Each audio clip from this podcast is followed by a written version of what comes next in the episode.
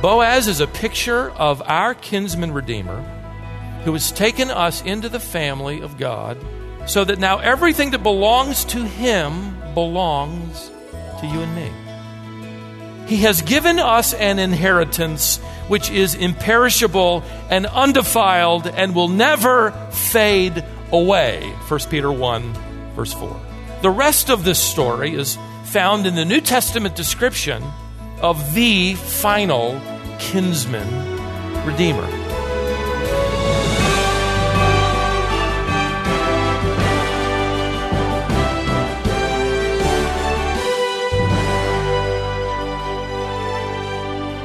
Today on Wisdom for the Heart, Stephen Davey begins the conclusion to his series through the book of Ruth. One of the things we've seen is that the redemption of Ruth parallels the redemption that God brings us in Jesus Christ. Jesus became a man, walked among us, obeyed perfectly, and died to make our salvation possible. The Old Testament book of Ruth is a picture of that. The last chapter of Ruth is so much more than two lovebirds riding off into the sunset. You're going to be encouraged by what God has to say to you in this lesson called, And They Lived Happily Ever After. At the beginning of um, nearly every fairy tale I read to my little girls as they grew up were the words, Once Upon a Time. Remember that? Just those words alone evoke memories of, you know, stories with damsels in distress and some courageous prince coming to a rescue. Well, we've actually seen a fairy tale come true in a very real way. And in the days of, of the judges and throughout the history of Israel, not only would they be given the inside piece of, of the puzzle that Ruth uniquely provides in this genealogical record, they would be given an illustration that it's possible to live a godly, virtuous, wholesome, life dedicated to obedience to God. Once upon a time really did really did happen. And we have seen a damsel in distress rescued by a prince of a man. Even though we're dealing with imperfect people, we are sinners in need of God's grace throughout life. It's obvious that Boaz and Ruth followed after God before they were married, and they will follow after God after they are married. They will remain together. They'll raise a godly son who will continue on the heritage of following after God all the way down the line until you come to the most famous of Old Testament relatives in the family line of Boaz, their great grandson, the poet king David. Look at verse 13 of Ruth chapter 4. So Boaz took Ruth and she became his wife, and he went into her, and the Lord enabled her to conceive, and she gave birth to a son. Now, immediately, uh, you notice how quickly this dramatic tale is wrapping up. In 29 English words in our translation, in two sentences, you have a wedding, a honeymoon, establishing a home, conception, nine months of expectancy, and the birth of a son. Wouldn't it be great if it all went that quickly, right? Except for the good parts. Well, let's just kind of slow it down here and climb back into this scene. And we know from history that the wedding of a couple like Boaz and Ruth uh, would have been a signature event. In fact, the whole village or town would have shown up. The bride and groom would be dressed as much like a king or queen as they could possibly be dressed. That's come down into our own culture where uh, the bride and groom dress in, in the grandest finery they can possibly afford. If the groom was rich, which Boaz was, he would have worn a headpiece or a crown of gold. It was also the custom of the groom uh, to have his garments scented with two expensive fragrances frankincense and myrrh. Just one more picture, perhaps, of the Messiah, the legal descendant of Boaz, our kinsman redeemer, who as a little boy was presented with gifts of gold, frankincense, and myrrh, as if to, to speak that he had come to win a bride. For Boaz and Ruth, their marriage was consummated, and a few brief words later, we're told she gives birth to a son. If you look down at verse 17, we're told that the neighbor women gave this boy a name, saying, A son has been born to Naomi. Don't you love that? Never mind Ruth. It's been born to Naomi. So they named him Obed, servant. He is the father of Jesse, the father of David. Now it's very unusual, very unusual for the women in the village to name the child. We're really given absolutely nothing of an explanation. They may have very well just come up with a name and in their excitement, and Ruth and Boaz agreed with it. Perhaps you have had family members uh, give you a name that you've agreed to use for your children. Perhaps you've had family members suggest a name you would never use for your children. Well, they liked this one. What's interesting here is that Ruth and Boaz now, for the most part, disappear from the story. And the focus of the divine author returns to where it started. Naomi. Look at verse 14. Then the women said to Naomi, Blessed is the Lord who has not left you without a redeemer today, and may his name become famous in Israel. May he also be to you a restorer of life and a sustainer of your old age. For your daughter in law, who loves you, by the way, and is better to you than seven sons, has given birth to him. They're saying basically, Naomi, because of Ruth, you are surrounded by care and protection and love. Now there's another close relative, a grandson, who will restore your life and, and sustain you in your old age. So, in these closing verses, we not only have a wedding ceremony consummated, we have a, a, a widowed grandmother invigorated. Can you imagine this reversal for her? You remember how it started? If this is a fairy tale, it started like a nightmare. Naomi is taken by her husband, you remember, with her two sons to Moab. It was an act of disobedience to the God of Israel. Most Jewish commentaries would believe that he died because of God's discipline. And then both of her grown sons, one after the other, died, and she finds herself now traveling back to Bethlehem with little hope of even uh, surviving. What's more, there's no heir to her husband's estate, and all that they owned in Bethlehem is going to be given to the highest bidder. She's, she, she has nothing but whatever she and Ruth can scrape together to make a living. That's how it started. You remember, she even changed her name. Call me bitterness. And she believed that God had walked away from her. But now look at her. Verse 16. Look at this. Naomi took the child and laid him in her lap, and she became his, his nurse. You could render that guardian. Uh, more than likely, uh, the nuance of caregiver would come into play. Suddenly, in the space of a chapter, she's cared for by Boaz, a leading statesman and landowner in Bethlehem. Uh, she and Ruth are going to be taken care of royally by this man. And Ruth who didn't or perhaps couldn't have children during her earlier marriage to Naomi's son is suddenly expecting and now delivers of all things a male heir to Naomi's husband's estate. And no wonder all the women are saying to her that this little boy is proof that your life has been restored. That little grandson is going to put a bounce back in your step. He's going to, he's going to wind the clock back. He's going to reinvigorate your, your mind and, and your heart and your, your body. Listen, you better believe it. This is one invigorated grandmother. And she's excited about it, so much so that she has taken on the task of helping Ruth and Boaz raise him in a godly fashion. Then don't hold her back.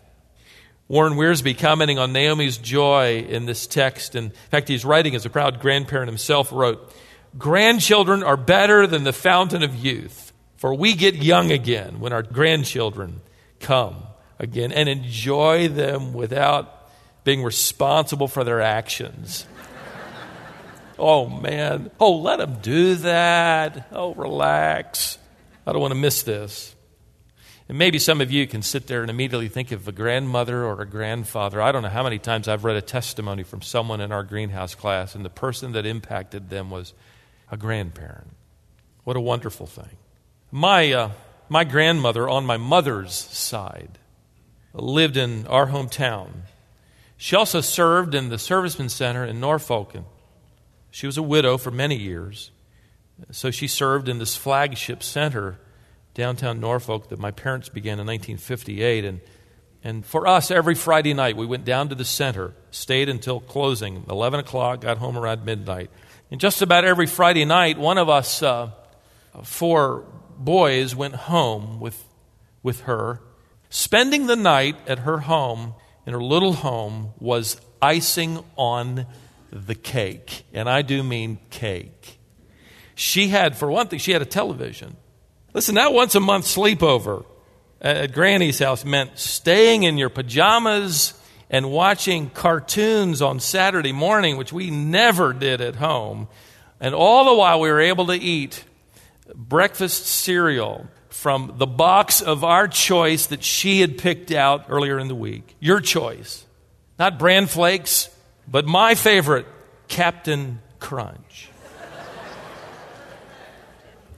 but I'll tell you, as I immediately thought about her when I read this about Naomi, the thing that I remember uh, the most was not that she bent, you know, rules. And, and by the way, grandparents, be careful with that. There's a fine line between cartoons and Captain Crunch and compromising moral standards that your children are trying to entrust into their children. But what I do remember was that after breakfast was over and it was time to get ready, she would come over, sit down, open her Bible, read a few verses, and then she'd preach a little sermon. She would tell me how I needed to live for Christ, and was I? And then she would pray the longest prayers I have ever heard to this day. She prayed around the world. She prayed for lost people she was witnessing to. She prayed for sailors she'd led to Christ. She prayed for all the missionaries we supported. She prayed for every member of the family. And then she prayed for me always with tears. And then she went home. So when I see this little phrase of, of Naomi taking Obed into her lap, let me tell you something. That means something to me. Maybe to you too. What a wonderful asset Naomi provided Ruth and Boaz in raising their son and her grandson to follow after God. So, in these closing verses, we have a wedding ceremony consummated, we have a widowed grandmother invigorated, and finally, we have a wonderful kinsman redeemer anticipated. The book of Ruth ends as quickly as it begins. You have the genealogical record of descendants, which is significant because it, it places a piece in the puzzle of, of the line of the coming Messiah, uniquely offered by Ruth.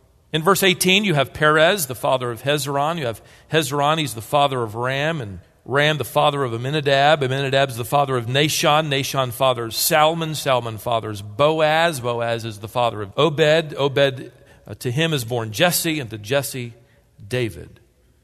Immediately, you're, you're struck by the fact then that, that Ruth the Moabitess widow, the once impoverished gleaner in the fields of Bethlehem, has become the great grandmother of King David. It's possible that she lived long enough to see him born. But that's really not the end of the story, is it? Wouldn't you like to know a little bit more about this? I would. I like to find out the ends to stories and historical nuances and facts. Just a few weeks ago, Paul Harvey passed away. He was known for his news commentary for over 50 years. He, he enthralled people for decades with his, what? The rest of the story, right?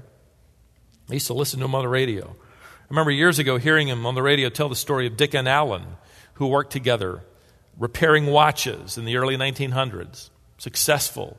They began to repair watches for their relatives and friends and soon discovered they could make more money by selling them. And so they began to sell them as well as repair them. Before long, their business expanded. They ventured into selling other items. They eventually came up with the idea of, of putting things together in a, in a what they called a catalog, mailing it to individuals who could then, without ever leaving home, choose an item, send the money in, and they'd be mailed it back. They even opened some stores and began to sell a variety of items. Their businesses flourished.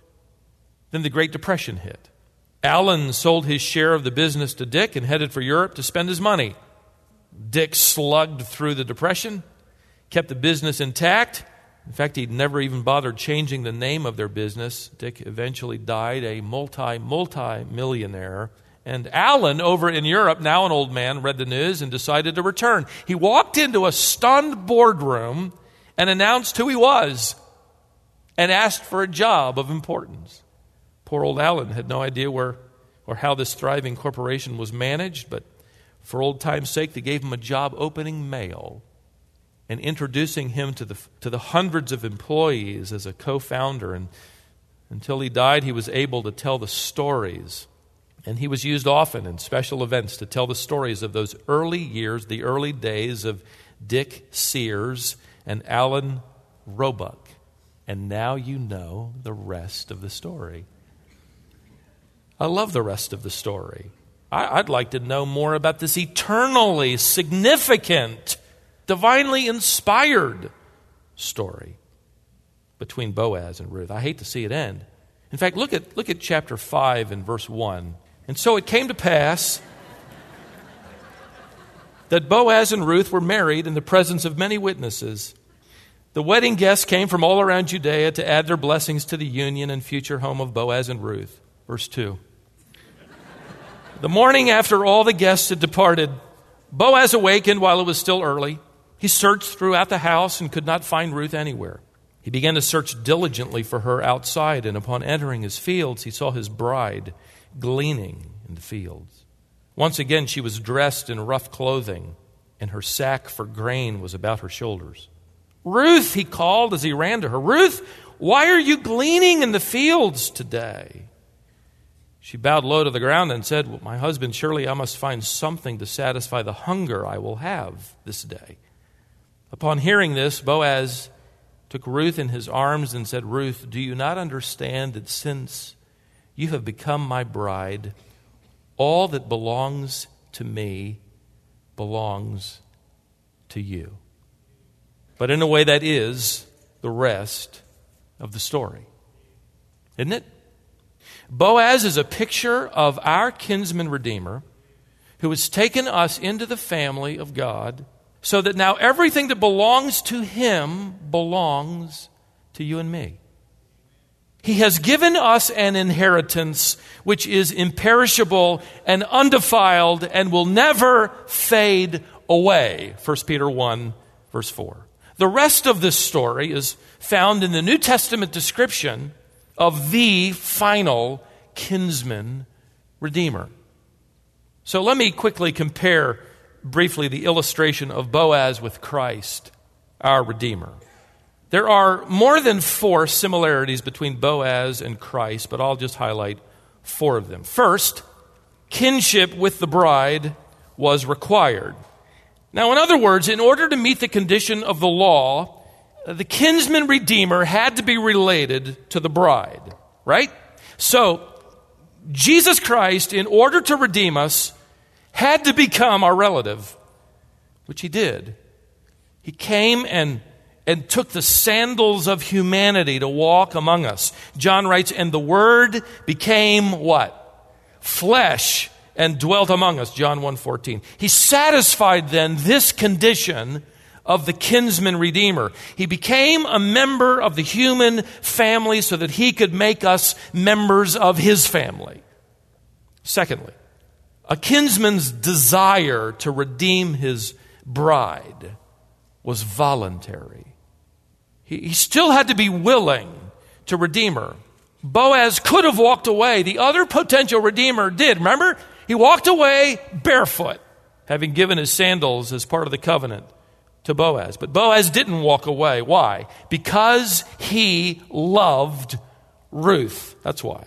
The Bible says it this way, and this is love. In other words, if you want to talk about love, this is love. Not that we love God, but that He loved us and sent His Son, our Redeemer, to be the satisfaction for our sins. That is, the Son came to redeem us.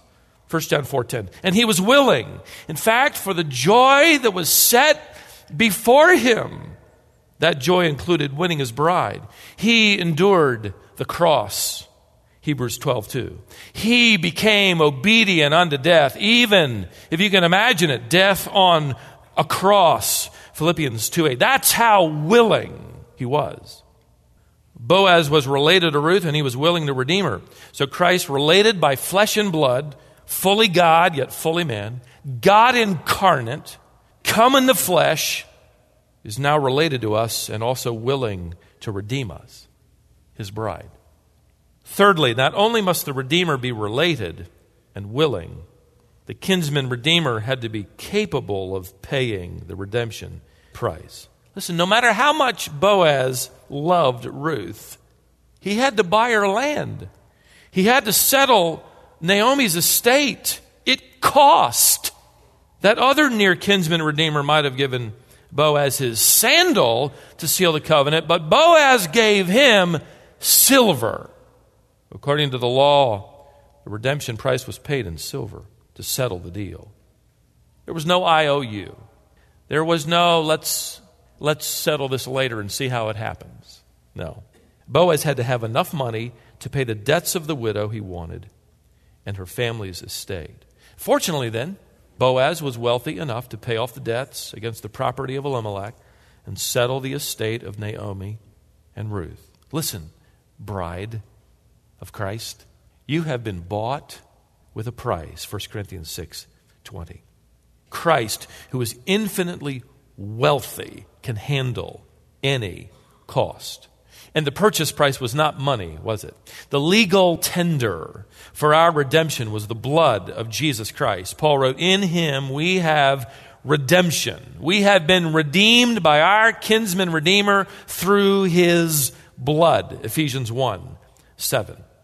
I found it interesting to discover that according to Jewish custom, it was the responsibility of the kinsman redeemer to also buy out of slavery any member of the bride's family who had been forced to sell themselves into slavery to pay off some debt.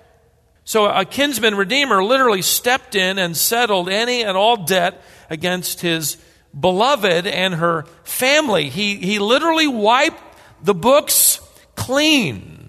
So also our Lord hung on the cross and said, It's finished. to tell Tetelestai, it's paid in full literally every debt, all the debt of sin, paid for.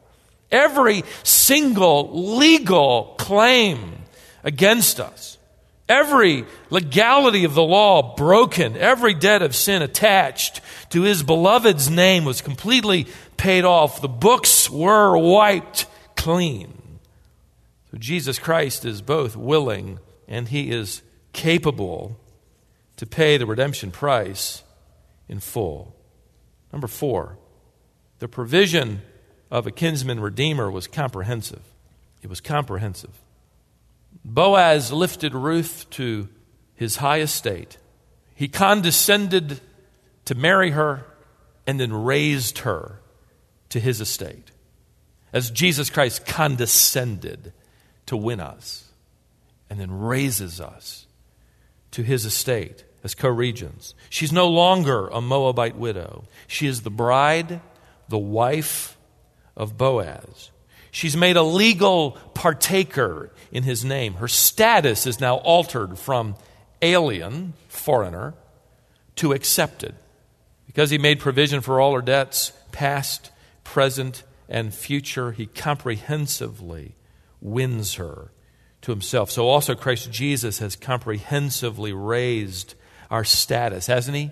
From sinner to saint, from stranger to friend, from outcast to child, from lost to redeemed, from a beggar to becoming the bride of Christ. You know, most fairy tales I read to my girls when they were little began with those words once upon a time, and nearly all of them that I can remember ended with these words, and they lived happily ever after. You know, it occurred to me that those words are an absolutely appropriate ending for every one of us who are the bride of Christ. Every one of us will live happily ever after. That's the rest of the story for all of us. No matter how difficult your biography has been or is, at the end of the book that records your life on earth after you've taken your last breath, your book can close with the words, and he lived happily ever after, and she lived happily ever after. Taken away by your prince, swept away by your bridegroom, kept eternally in the joy of your Lord forever and ever. Now, as I thought about this, the only thing about your life and mine and, and the fairy tales I read to my girls that's different is that after the words, and they lived happily ever after, there were always those two final words on the last page the end.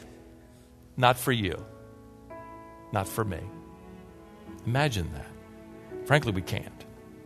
But we believe by faith in our kinsman redeemer, our Lord Jesus Christ, and we cling to his promises of grace and mercy and love and purpose, and we know that one day we will enter the glory of heaven forever. Why? Because he was related to us, because he was willing to redeem us because he was capable of redeeming us, because he was able to comprehensively cover all our debts. So listen, the last words on the biography of the church, the bride of Christ, and every individual member of the bridal party, those who belong to him, are not the words, the end. It just strikes me that the words are, and we lived happily ever after.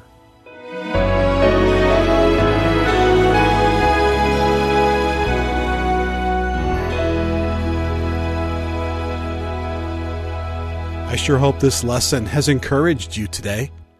This is Wisdom for the Heart. Today's lesson is entitled, And They Lived Happily Ever After. With this lesson, Stephen Davey concludes his series through the book of Ruth. We've taken all of these lessons and bound them together as a set of CDs. Call us today for information on how you can get a copy. Our number is 866 48 Bible, and we'd love to help you over the phone. That's all we have time for today. Please join us again next time as Stephen begins a series from Revelation called Is Hell for Real? Here on Wisdom for the Heart.